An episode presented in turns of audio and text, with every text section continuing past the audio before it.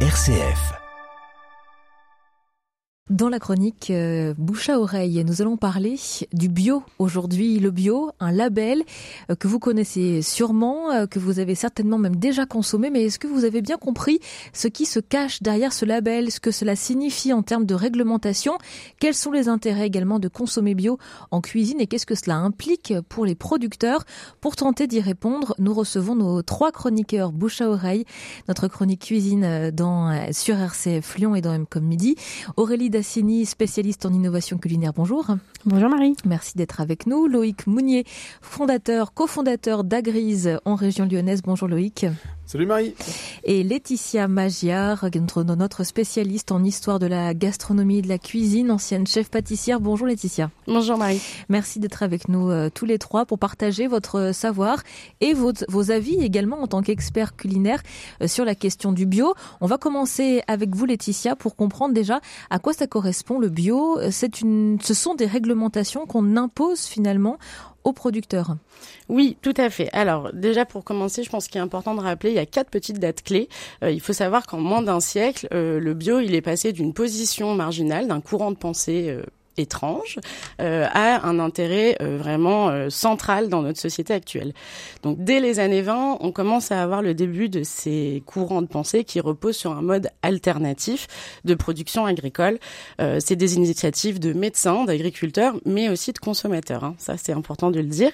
Il faudra attendre 1980 pour que la loi reconnaisse officiellement euh, l'existence, et là j'ouvre les guillemets, d'une agriculture n'utilisant pas de produits chimiques ni pesticides de synthèse. En 1985, le logo AB apparaît alors sur les produits pour une visibilité plus euh, claire euh, pour les consommateurs. Et ce n'est qu'en 1991 qu'on arrive à une réglementation européenne.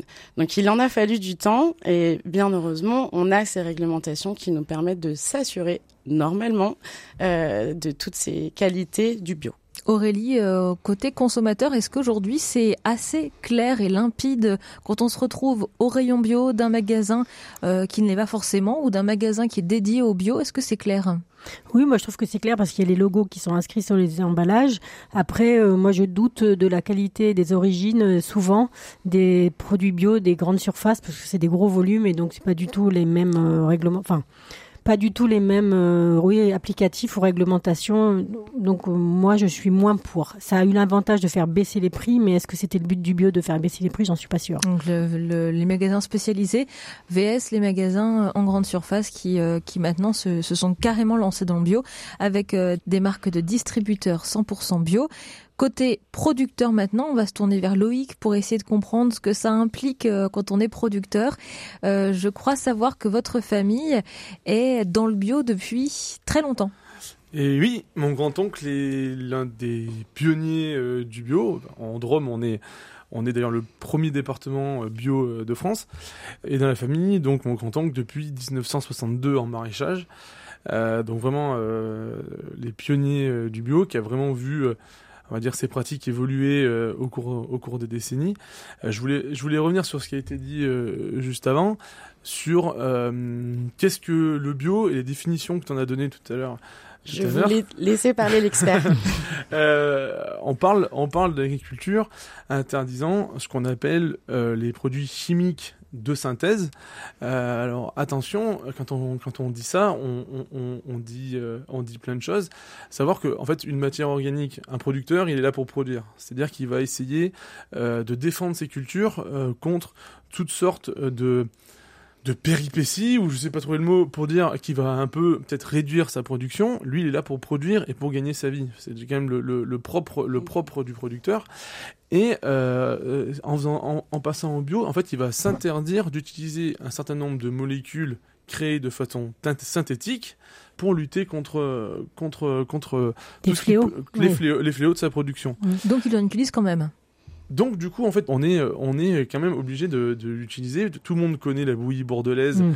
qui a été un peu l'un des euh, miracles de l'agriculture biologique. Qui laisse euh, une trace bleue, c'est ça? Qui laisse une trace bleue. En fait, tout simplement, c'est du cuivre, raconté un peu de façon jolie et historique avec le côté euh, viticole bordelais. Euh, mais ça reste, n'empêche que du cuivre. Donc c'est un métaux un métaux lourd, oui, mais ça a été, euh, on va dire, c'est naturel, on le trouve naturellement euh, dans les sols, donc c'est pas créé par la synthèse, par la chimie. Donc vous avez le droit de l'utiliser, vous avez le droit de l'utiliser en, en agriculture biologique. Une molécule peut être trouvée de façon naturelle ou euh, créé de façon synthétique par la chimie. C'est vraiment la différence qu'il faut comprendre pour le bio et une agriculture conventionnelle en, non bio du coup. Exactement, exactement. Alors, ce que ça implique pour le, pour le, producteur, c'est essentiellement cette différence entre utiliser des produits chimiques et des produits naturels?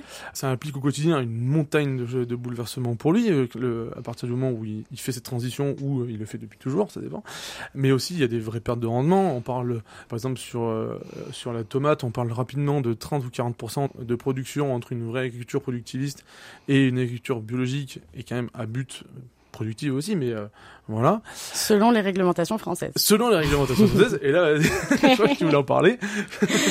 ah oui, oui, bah, ça m'a mis colère. Alors pourquoi? Parce qu'il y a plusieurs bah, réglementations différentes.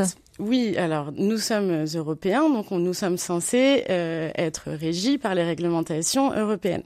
Mais en fait, il y a une petite variante aussi dans la loi qui dit que chaque pays a le droit de rajouter les contraintes qu'elle souhaite en fait. Donc euh, si la France estime que sur la culture de tomates, on arrête les serres euh, chauffées pendant l'hiver, eh ben on arrête. Il faut savoir aujourd'hui que nous sommes le seul pays dans le monde qui ont interdit cette façon de produire. Donc j'invite tous les consommateurs à réfléchir lorsqu'ils achètent des tomates bio d'Espagne en plein hiver. Voilà, en fait, elles ont le label bio comme nos tomates françaises, mais celles-ci ont été euh, cultivées dans des serres chauffées. Donc, ça, pose la question en fait de savoir ce qu'on consomme et d'où ça vient finalement. Et, c'est d'ailleurs pour ça qu'en France, euh, tous les distributeurs et, enfin, les, et les producteurs bio sont très attachés à notre label AB par rapport à la, à la, à la, petite feuille européenne, euh, c'est que bah, déjà le label AB, c'est euh, ce qui a créé euh, le cahier des charges bio-européen par la suite, mais c'est vachement plus exigeant et c'est vraiment une vraie démarcation entre ce que nous faisons et ce que font, ce que font le reste de l'Europe. Donc on a on est on est plutôt en avance en France, on est très strict dans les réglementations? Oui, puis on est surtout le pays qui produit le plus de bio au monde. Hein. Donc ça, faut pas l'oublier. On est devant l'Italie, on est devant l'Espagne. Euh, c'est quand même important. Alors je sais pas. Ceux qui, alors si, j'ai vu les chiffres, euh, c'est rigolo. On n'est pas du tout ceux qui consomment le plus. Ceux qui consomment le plus sont les Danois et ils sont les Suisses. Et justement, on en parlera hein, de l'intérêt pour le consommateur euh, de consommer bio, d'acheter euh, bio, et puis acheter quoi en bio aussi. On se posera la question ensemble la semaine prochaine euh, dans la suite de cette chronique. Merci beaucoup à tous les trois d'avoir été avec nous pour nous parler du bio et nous partager votre regard en tant qu'expert sur la gastronomie et la cuisine. À la semaine prochaine.